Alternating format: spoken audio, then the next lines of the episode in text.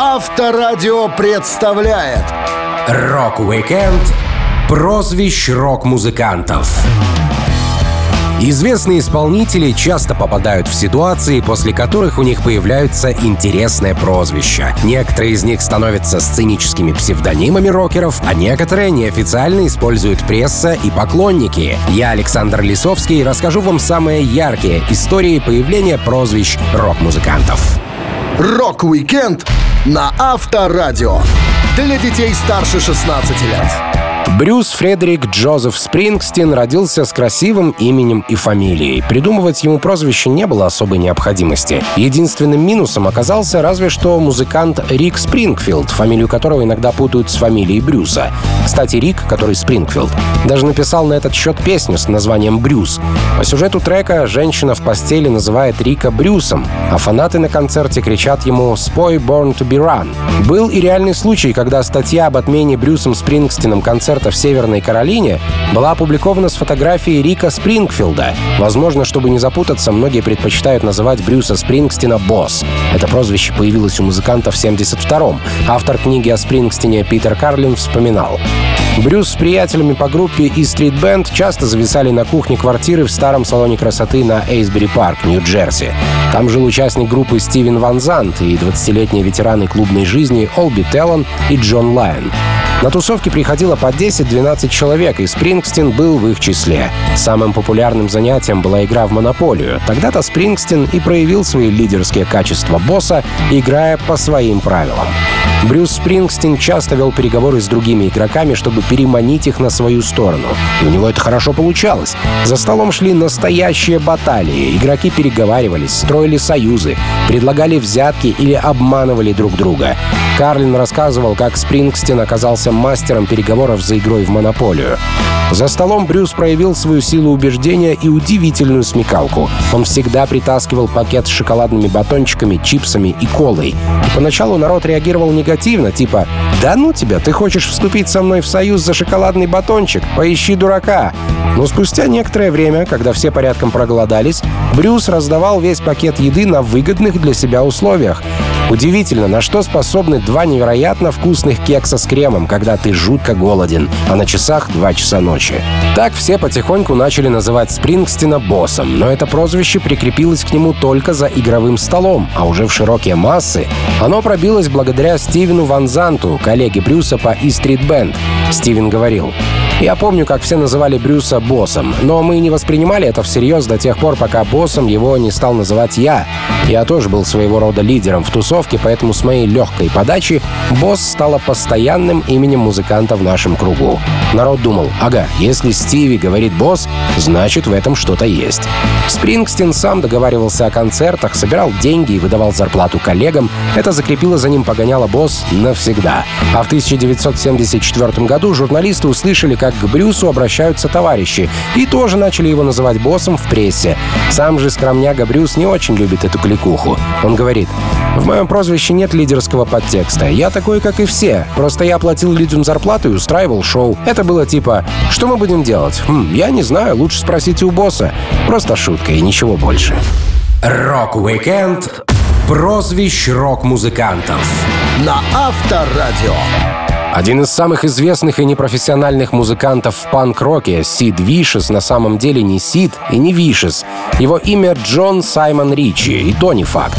Приятель Сида, вокалист Sex Pistols Джонни Лайдон, вспоминал, что мало кто был в курсе, как зовут Вишеса на самом деле. Он говорил, Настоящее имя Сида — Саймон или Джон Беверли. Он сам точно не знал, как его звали. Этот вопрос стоило задать его матери. Она была типичной хиппи. Сид рос абсолютно тупым ребенком с волосами, окрашенными в рыжий цвет на макушке. Его отец, очевидно, был в гренадерской гвардии или что-то вроде того, если бы королева только знала, что за отпрыск родился у одного из ее солдат. Его семья жила около государственной школы в Хакне. Они были бедными и без конца перемещались с места на место по приказу консульства. Сид занимался теми же уроками, что и я. Он всегда находил с чего бы поржать. Это нравилось мне, но я не обладал особым чувством юмора, поэтому учился у Сида кое-каким фишкам. Встретившись в школе, Сид и Джонни тусовались вместе, и Лайден окрестил Сида Вишеза Сидом Вишезом в честь своего домашнего хомяка. Фронтмен Sex Pistols рассказывал. «У меня жил самый мягкий, пушистый и милый хомяк на планете. Он был в клетке в спальне моих родителей. И как-то раз, когда Сид хомяк крутился в колесе, мой отец вошел в комнату и взял грызуна на руки, после чего Сид его укусил. Из-за этого случая мы прозвали Сида Вишесом, что означает «злобный». Первоначально имя у хомяка тоже появилось не просто так. Джонни прозвал его Сидом в честь Сида Баррета, участника группы Pink Floyd. Музыкант любил Pink Floyd, хотя в юности всячески демонстрировал свое плохое отношение к их творчеству. Гитарист Sex Pistols Стив Джонс говорил, «Я впервые встретил Джона в магазине Макларена. Он пришел с зелеными волосами. Мне показалось, что у него было интересное лицо. Мне нравилось, как он выглядел. На нем была майка «Я ненавижу Pink Floyd», скрепленная булавками. В этом было что-то особенное, и как только он начал говорить, мы сразу оценили тот факт, что парень чертовски умен. Сам же Джонни говорил, что уважает Pink Floyd, но раньше все вокруг сходили от группы с ума, и это ему не нравилось. Лайден делился секретом модной футболки. Я брал футболку Pink Floyd и переделывал ее. Когда вы добавляете слова «я ненавижу» к надписи, то футболка сразу приобретает иной смысл. А вообще, чтобы сказать, что тебе не нравится Pink Floyd, нужно быть глупым. Они записали отличные вещи. Раньше меня раздражала претенциозность группы. Вокруг них была аура типа «О, мы такие классные, и нет никого круче нас». Я очень уважаю Флойд и какое-то время даже мог с ними выступить, но отказался. В итоге получилось, что в честь Сида Баррета из Pink Floyd был назван хомяк Лайдена, а в честь хомяка Лайдена — басист Sex Pistols. Что интересно, новое прозвище сильно изменило Сида. Джонни вспоминал. Сид был жертвой моды, худший из всех, кого я когда-либо знал. Он зачем-то покупал этот дурацкий журнал Vogue. Там он пытался изучать фотографии моделей и копировать их образы. Это было ужасно, потому что он все воспринимал шиворот на выворот. В результате Сид стал выглядеть как старуха. Он был простоват, даже уродлив, но при этом считал себя потрясающе красивым. Не он носил одежду, а одежда носила его. Получив новое имя, он сильно изменился. И я не сказал бы, что в лучшую сторону. Рок-уикенд прозвищ рок-музыкантов. На Авторадио. Басист группы Red Hot Chili Peppers Майкл Питер Белзери известен по прозвищу Фли, что в переводе означает «блоха». Погоняло музыканту дали в детстве, и было это уже не в родной Австралии, а в США, куда он переехал с семьей, когда парню стукнуло пять. В некоторых источниках утверждается, что прозвище Майки Би Фли, а затем просто Фли, басисту дал его друг и вокалист Пепперс Энтони Кидис, который был знаком с Белзери со школьных лет. Это случилось после поездки на горнолыжный горнолыжный курорт, Фли вспоминал. Почти сразу же после нашего с Энтони знакомства я предложил съездить покататься на лыжах на гору Мамонт. Я никогда раньше не катался на лыжах. Энтони сказал, что это будет чертовски весело, поскольку он делал так сто раз с его богатыми друзьями. Мы сумели наскрести кое-какие деньги, игнорируя тот факт, что у нас там не было жилья. Мы спали, свернувшись калачиком на стиральной и сушильной машинах, в сырой и заплесневелой вонючей прачечной, примыкающей к подземной парковке. Однако, несмотря на наш наши дрянные условия сна ничто не могло погасить наш бурлящий энтузиазм, вызванный этой могучей снежной горой. Майкл, который тогда еще не был Фли, попросил у мамы денег на аренду лыжного оборудования и получил карту для оплаты проката. Предусмотрительная мать оставила там только необходимую сумму и ни цента больше. Но даже к этой сумме у парня не было доступа. Он вспоминал. Мы пошли в лыжный домик, чтобы взять мне лыжи на прокат. Я был вооружен кредитной картой матери, с которой после долгих уговоров и попрошайничеств она любезно рассталась только для проката лыж. Но человек на кассе сказал мне, что ему нужно удостоверение личности моей матери, или он не примет карту. Тогда я рассказал Энтони о своем положении, он подошел к женщине, что каталась с детьми, и спросил, может ли она одолжить свою лыжную маску, шапку и розовую куртку. Кидис переоделся в ее форму и затем вернулся вместе со мной к кассе проката лыж. Он заговорил таким высоким голосом, что мне стало смешно. «Здравствуйте, сэр, какие проблемы с моим сыном?» «Нет проблем, мисс, нам просто нужно увидеть ваше удостоверение личности». Энтони полез в ярко-розовый карман. «Боже мой, кажется, я оставила его в другой куртке». Кассир ответил, «Ну, хорошо, мисс, на этот раз прощу, если вы принесете удостоверение к завтрашнему дню». Так Фли добрался до первого в своей жизни склона, продемонстрировав ловкость и скорость настоящей блохи.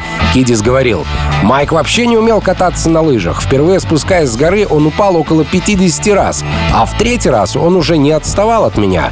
Он не мог сидеть на месте и сумел научиться кататься за один час. Результатом этого катания стали незабываемое приключение, горнолыжные навыки Майкла и прозвище «Блоха», которое Кидис дал приятелю за его скорость, ловкость и непоседливость. В других интервью Фли говорил, что он не помнит всех подробностей о том, как получил прозвище, и не уверен, что так его начал называть именно Кидис, но точно знает, что Блохой стал очень давно. Он делился.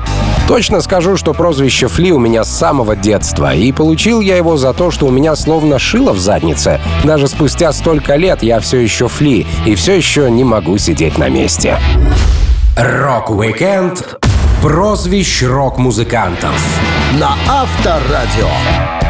Когда в одной группе собираются Джои Рамоун, Джонни Рамоун, Диди Рамоун, Си Джей Рамоун, Томми Рамоун, Марки Рамоун, Ричи Рамоун и даже Элвис Рамоун, это наводит на мысль о большой и дружной семье братьев Рамоунов.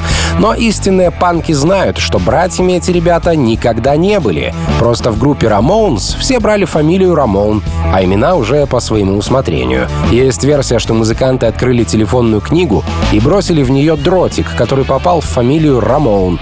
Но это обыкновенная выдумка. Даже латиноамериканские банды Рамоунов тут тоже не при делах. Джонни Рамоун вспоминал.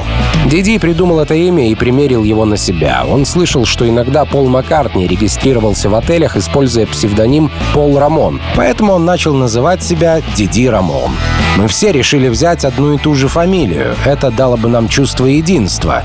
Людям будет намного легче запомнить наши имена, и мы автоматически будем продвигать группу каждый раз, когда кто-то из нас засветится на концертах или в прессе.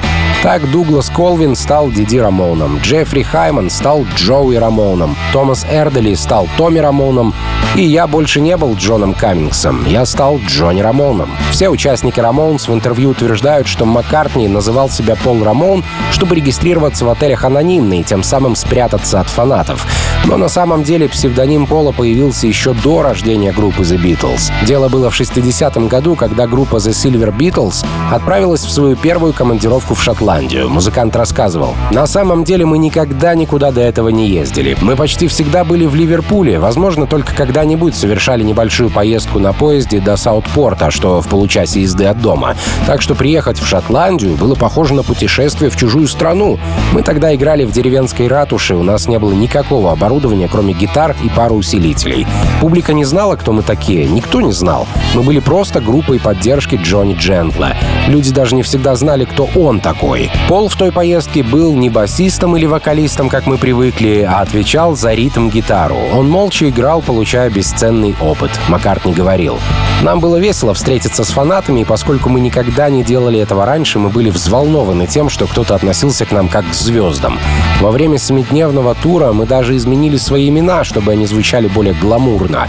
Джордж выбрал прозвище Карл Харрисон, как дань уважения своему герою, американскому рокеру Карлу Перкинсу. А я принял более экзотическое погоняло, которое стало моим альтер-эго. Помню, как одна шотландская девушка сказала «Как тебя зовут?» И я ответил «Пол, Пол Рамон». Она мне «О, это звучит очень круто». Было здорово сменить имена и стать похожими на великих парней из лондонского шоу-бизнеса. Позже псевдоним Пола помогал ему участвовать в записях приятелей и оградить друзей от выплаты денег лейблу, на котором был подписан Маккартни. Так музыкант, сам того не зная, помог группе Рамоунс с названием, а участникам коллектива с фамилией. Рок-уикенд прозвищ рок-музыкантов. На Авторадио.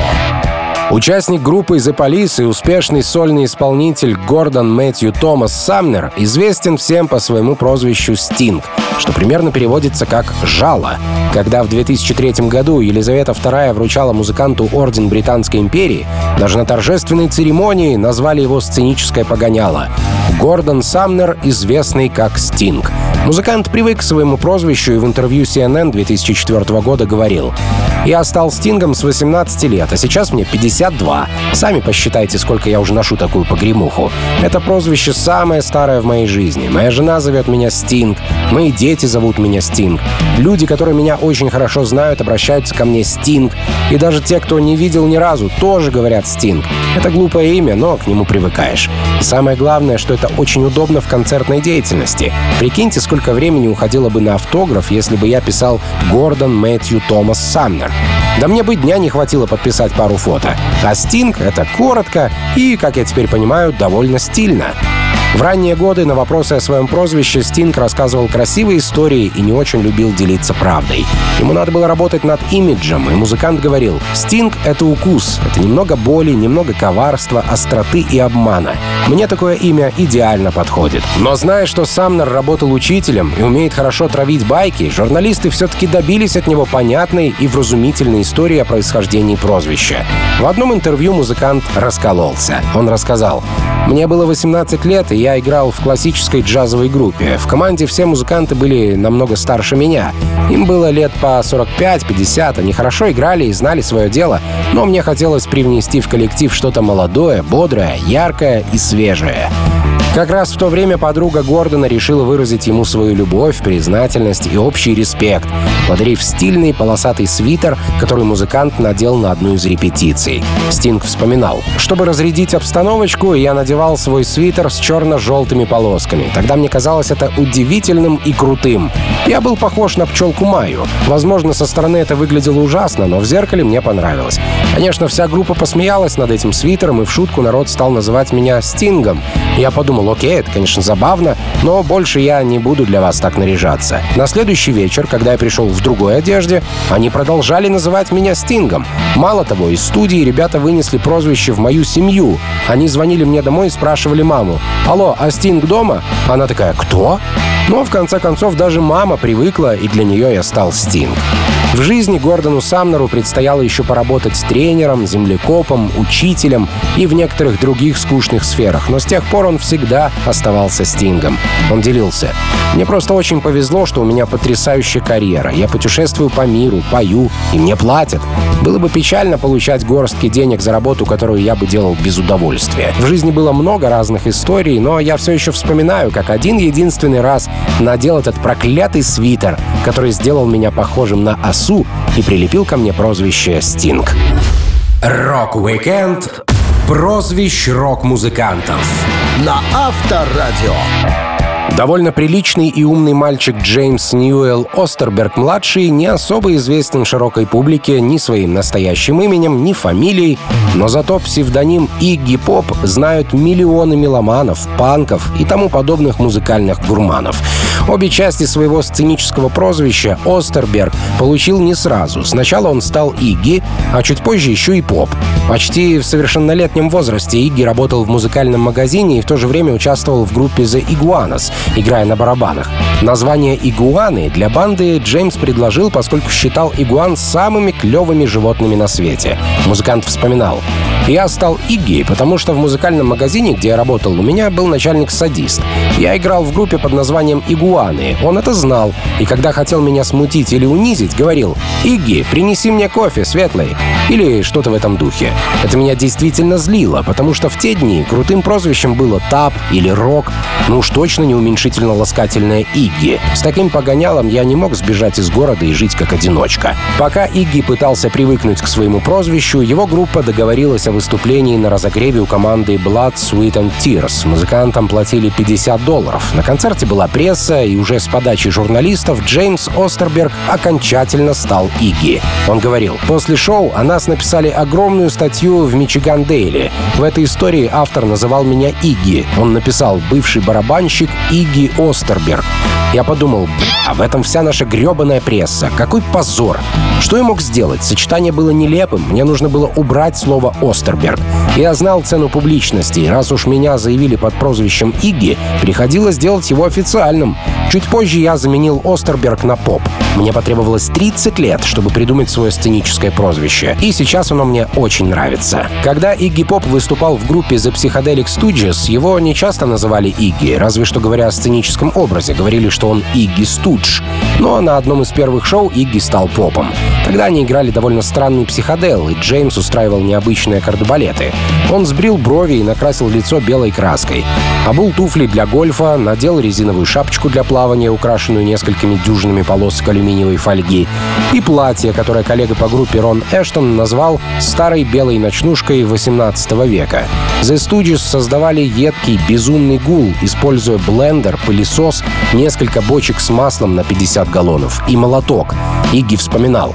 Я не очень хорошо помню, какие вещи делал на том концерте, но по фотографии, опубликованной в журнале People, где я изображен с пылесосом, могу предположить, что я немного пылесосил и немного кровоточил. Но именно сбритые брови привели Игги к прозвищу Поп. Барабанщик Скотт Эштон вспоминает. Той ночью Игги узнал ответ на один из непонятных вопросов человечества. Для чего нужны брови? Оказалось, чтобы не допустить попадания пота в глаза. Пот с гримом и блеском стекали с лба Игги, его глаза сильно опухли от этой ядреной смеси. Без бровей Игги был очень похож на одного персонажа из нашего города по имени Джим Поп, у которого выпали волосы и брови. Так за ним и закрепилась вторая часть его сценического псевдонима. Рок-уикенд прозвищ рок-музыкантов на Авторадио. Гитарист Guns N' Roses Сол Хадсон часто тусовался с известными людьми. Его мама работала с Ринго Старром, Дэвидом Боуи и другими звездами, поэтому Сол знал закулисье и тех, кто был за кулисами. Он дружил с Мэттом Кэсселом, сыном актера Сеймура Кэссела. Гитарист вспоминал. «Я приходил в гости к Мэтту, сидел у него в комнате, часами играл на гитаре и разучивал музыку с его пластинок Пэта Треверса и ACDC. Там было несколько часов гитарных рифов, которые учить не переучить. Мэтт жил прямо у бульвара Сансет, рядом с домом в виде буквы «А», который по-прежнему там стоит. В этом доме постоянно снимали порнофильмы. Дом буквой «А» был еще одним поводом зайти к Мэту. Иногда мы туда забегали и тусовались с девушками из порно. Это было не совсем правильно, но им нравилось нас заводить и обламывать. Постоянно приходя к Мэту, Сол Хадсон стал своим в его доме и познакомился с его отцом Сеймуром Кэсселом, которого считал настоящей легендой и который дал ему прозвище «Слэш». Дело было на одной из вечеринок, проходивших в доме Сеймуров. Сол Хадсон рассказывал. У них были лучшие тусовки, и Кэссел достаточно хорошо воспитал своих детей, чтобы доверять им и разрешать тусоваться самим. Моя мама была знакома с ним, но она бы никогда не допустила у себя того, что происходило там. На вечеринках у Сеймура царила свобода и веселье. Бетти, жена Сеймура, никогда не выходила из своей спальни. Мне повезло, что я смог проводить время с ними, поскольку мой друг Мэтт допускал в свой мир лишь избранных приятелей, и далеко не все могли побывать на его праздниках. Сеймур Кэссел придумал Солу Хадсону прозвище, которое подходило ему лучше, чем собственное имя. На одной вечеринке он просто обратился к парню. «Эй, Слэш, ты куда?» Ребята, которые слышали это, тут же подхватили идею, и так Слэш стал Слэшем. Он делился. «Меня начали называть Слэш друзья, одноклассники и даже учителя. Сейчас Слэшем меня не зовет разве что полиция, поскольку в водительских правах я все еще Сол Хадсон. Мой отец называл меня Слэш, моя мама зовет меня Слэш. Я думаю, что последний человек, который действительно называл меня Солом, была моя бабушка. Спустя много лет гитарист Guns N' Roses встретился с Сеймором Кэсселом и поинтересовался, почему же все-таки тогда тот назвал его Слэшем. В своем интервью музыкант вспоминал. В 91 или 92 году я был в Европе. Мы гастролировали с альбомом Use Your Illusions и оказались в Париже. Со мной была мама, и Сеймур тоже как раз оказался там. Мы обедали втроем. Воспользовавшись случаем, я спросил, почему я все-таки Слэш. И он объяснил, что это воплощает мою суетливость. Он просто изменил слово «flash» — вспышка — на «slash» и очень гордился тем, что я прославился и что именно он дал мне это прозвище. Я никогда не стоял на месте больше пяти минут. Он видел во мне человека, который постоянно придумывает следующий план.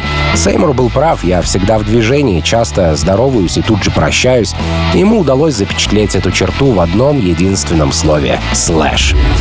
Рок-уикенд прозвищ рок-музыкантов на Авторадио. Эрик Клэптон носил много разных прозвищ, как только его не называли. Одно время народ окрестил его даже музыкальным богом. Причем сам гитарист ничуть не стеснялся и не возражал против такого имени. Он делился. «Я думал, что мое высокомерное прозвище вполне оправдано. Полагаю, я чувствовал, что заслужил быть богом за всю серьезность, которую я вложил в музыку. Я был очень сосредоточен на том, что делаю, в то время как остальные играли на гитаре либо для того, чтобы заработать, либо для того, чтобы цеплять девок. Я же своей музыкой хотел спасти мир, поэтому думал, да, я бог, совершенно верно. Я был настолько высокомерен, что стыдно вспомнить. Сейчас с таким человеком я ни за что бы не стал водиться. Возможно, чтобы утихомирить высокомерие Клэптона, ему дали другое прозвище, которое весьма странно характеризует одну из главных конечностей музыканта. Эрик Клэптон — «медленная рука» или по-английски «slow hand».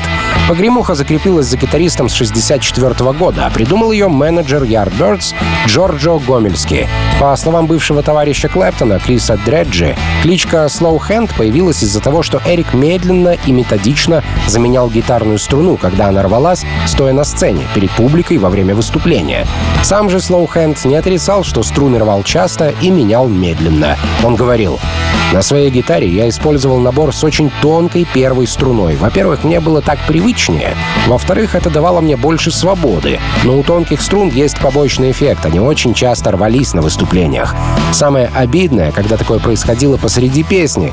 Но это жизнь, ничего не поделать. Публика все понимала и ждала, пока я поменяю струну и продолжу играть. Пока Клэптон накручивал свои колки на площадках больших и малых концертных залов, Джорджо Гомельский наблюдал, как на это реагирует публика. Крис Дреджи говорил, Вместо того, чтобы взять другую гитару или уйти со сцены, Клэптон оставался и неторопливо доставал новые струны. Это была середина 60-х, публика не терпела тишины и поэтому помогала музыканту прикрыть паузы медленными хлопками в ладоши. По-английски «to be given the slow hand». Гомельский решил, что если называть Эрика Slowhand «медленная рука», это будет забавно, ведь на самом деле лобает он вовсе не медленно. Такая игра слов быстро запомнилась и понравилась не только музыкантам, но и прессе с поклонниками. Эрик говорил, Медленной рукой меня сделал Джорджо. Он придумал это как хороший каламбур. Гомельский все время говорил, что я быстрый игрок, поэтому он перековеркал фразу «giving the slow hand» просто в slow hand, чтобы меня подколоть. В Англии, в спорте, если толпа начинает волноваться, мы слышим медленные хлопки в ладоши, что указывает на скуку или разочарование. В музыке оказалась та же история. Прозвище настолько приклеилось к Эрику, что почти 10 лет спустя он назвал свой студийный альбом «Slow Hand», Такое название ассоциировалось с вестерном и Диким Западом, поэтому американцы на интуитивном уровне тепло восприняли новый релиз музыканта. В СССР Slowhand выпустили через пять лет после релиза, да и то включили в пластинку не все предусмотренные авторами песни. Рок-уикенд прозвищ рок-музыкантов на Авторадио. Джим Моррисон был и остался в истории одним из самых таинственных персонажей. Он вел себя странно, писал странно, странно отвечал на вопросы и даже прозвище носил странное — «Король ящеров» Lizard King. Среди поклонников существует как минимум 15 различных версий, почему Джим ассоциировался с ящером. Но большинство из них, такие как «Кожа Моррисона блестела, словно ящер на солнце», не вызывают научного доверия. Сам вокалист Doors в одном из интервью говорил я назвал себя королем ящеров пару лет назад, и даже тогда это было как-то иронично. Мне нравятся рептилии, они крутые. Я не вкладывал в слово «Lizard King» что-то глубокое и важное. Это больше походило на шутку, которую не все поняли. Я думал, что люди почувствуют иронию, но они решили, что я спятил. Возможно, в шутку, дразня наивную публику, Моррисон утверждал, что может общаться с ящерами. Выпив что-нибудь крепкое или будучи одурманенным каким-то другим способом, музыкант говорил, что способен контролировать рептилии силой разума. Коллеги Джима по группе The Doors считают, что король ящеров — это альтер-эго Моррисона.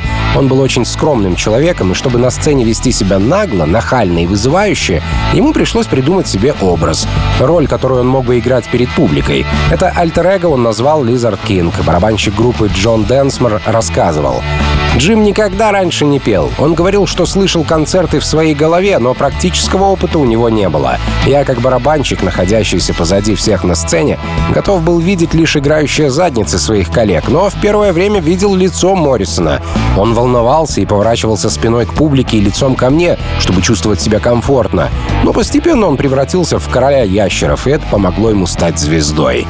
По всей видимости, словосочетание «король ящеров» Моррисон позаимствовал у себя же из своего текста песни «Celebration of the Lizard». Вдохновение Джим черпал из мифов коренных американцев о людях-ящерах. Какое-то время Моррисон даже поселился в месте, где якобы жили рептилоиды. Он говорил, «Мы не должны забывать, что ящерицы и змеи в человеческом понимании связаны с силами зла. Даже если вы никогда их не видели, вы почему-то настроены к ним негативно. Я думаю, что ящер просто воплощает в себе все, чего мы боимся. Вся композиция Celebration of the Lizard получилась продолжительностью около 20 минут, поэтому ее пришлось значительно сократить. От первоначальной версии остался лишь четырехминутный кусочек, который называется Not to Touch the Earth. Он вошел в альбом The Doors Waiting for the Sun, вышедший 3 июля 68 -го. Два года спустя для продвинутых меломанов The Doors все же выпустили первоначальную версию Celebration of the Lizard и даже исполнили ее на концерте. Так Моррисон в песенной форме признался, что он король ящеров, и ему можно делать все на свете. В конце песни он говорил «I'm the Lizard King, I can do anything», получив после этого прозвище Lizard King, которое навсегда прилипло к музыканту. Рок-уикенд прозвищ рок-музыкантов на Авторадио. Дэвид Роберт Джонс, хамелеон рок-музыки, в широких кругах известен как Дэвид Боуи. Музыкант несколько раз менял свое имя и в итоге остановился на Боуи, как на самом подходящем. Еще в 1963 году в своей первой группе «Конрадс» Дэвид Джонс выступал под именем Дэйв Джей. Но когда масштабы концертов стали серьезнее, важно было придумать что-то новое. Дело в том, что миру уже был известен один Дэйв Джей. Дэвид Джонс — вокалист группы The Monkeys. Так что под своим собственным именем Боуи выступать и работать не мог, поэтому он взял псевдоним Боуи. В письмах поклонникам Дэвид пишет Отвечая на ваш часто задаваемый вопрос, говорю, мое настоящее имя Дэвид Джонс. И я не особо должен оправдываться, почему я решил его изменить. Но вам скажу, что в те времена Дэвид Джонс играл в группе The Monkeys, обезьянки. Мой менеджер сказал, Дэвид, мы не хотим воспитывать еще одну обезьяну. Нам нужно придумать тебе псевдоним. Некоторые источники утверждают, что музыкант с детства любил Мика Джаггера, а Мик в прессе утверждал, что фамилия Джаггер на староанглийском означает «нож». В то же время Дэвид знал о существовании такого предмета, как нож Боуи, и решил стать Боуи. Это не совсем так, хотя Мик Дэвиду определенно нравился как музыкант. Боуи вспоминал. «Я мечтал стать Миком Джаггером не потому, что он был секс-символом, а потому что чувствовал его образ. На заре существования Стоунс, когда они играли в основном каверы, музыканты не были очень известны. Я ходил на их концерты, спокойно пробирался к сцене. Нас, таких активных, приходило 5-6 человек. В то время это была фанатская база роллингов. Я никогда в жизни не видел ничего более бунтарского. Их шоу были крутыми даже в те времена. Боуи тащился от Джаггера, но не брал себе псевдоним исключительно из-за него. Музыкант любил книги и вычитал про ножи Боуи у Бэрроуза. Он говорил, мне очень нравился роман «Дикие мальчики» Бэрроуза. Это мощная книга. Форма и стиль моей группы The Spiders from Mars сформировались на пересечении «Диких мальчиков» и романа Бёрджеса «Заводной апельсин». Это две весьма мощные работы, особенно мальчишеские банды с ножами Боуи у Бэрроуза. Я очень ими увлекся, я вчитывался в каждую букву. Любимые книги привели Дэвида в небольшое заблуждение. Для справки, нож Боуи назван в честь техасского бунтаря Джима Боуи, который в 1827 году получил огнестрельное и ножевое ранение в драке с шерифом, но победил его большим ножом со срезанным клинком. Однако не все знали, как выглядит этот нож, и Дэвид Боуи вычитал, что лезвие этого оружия двухстороннее, хотя по факту это не так.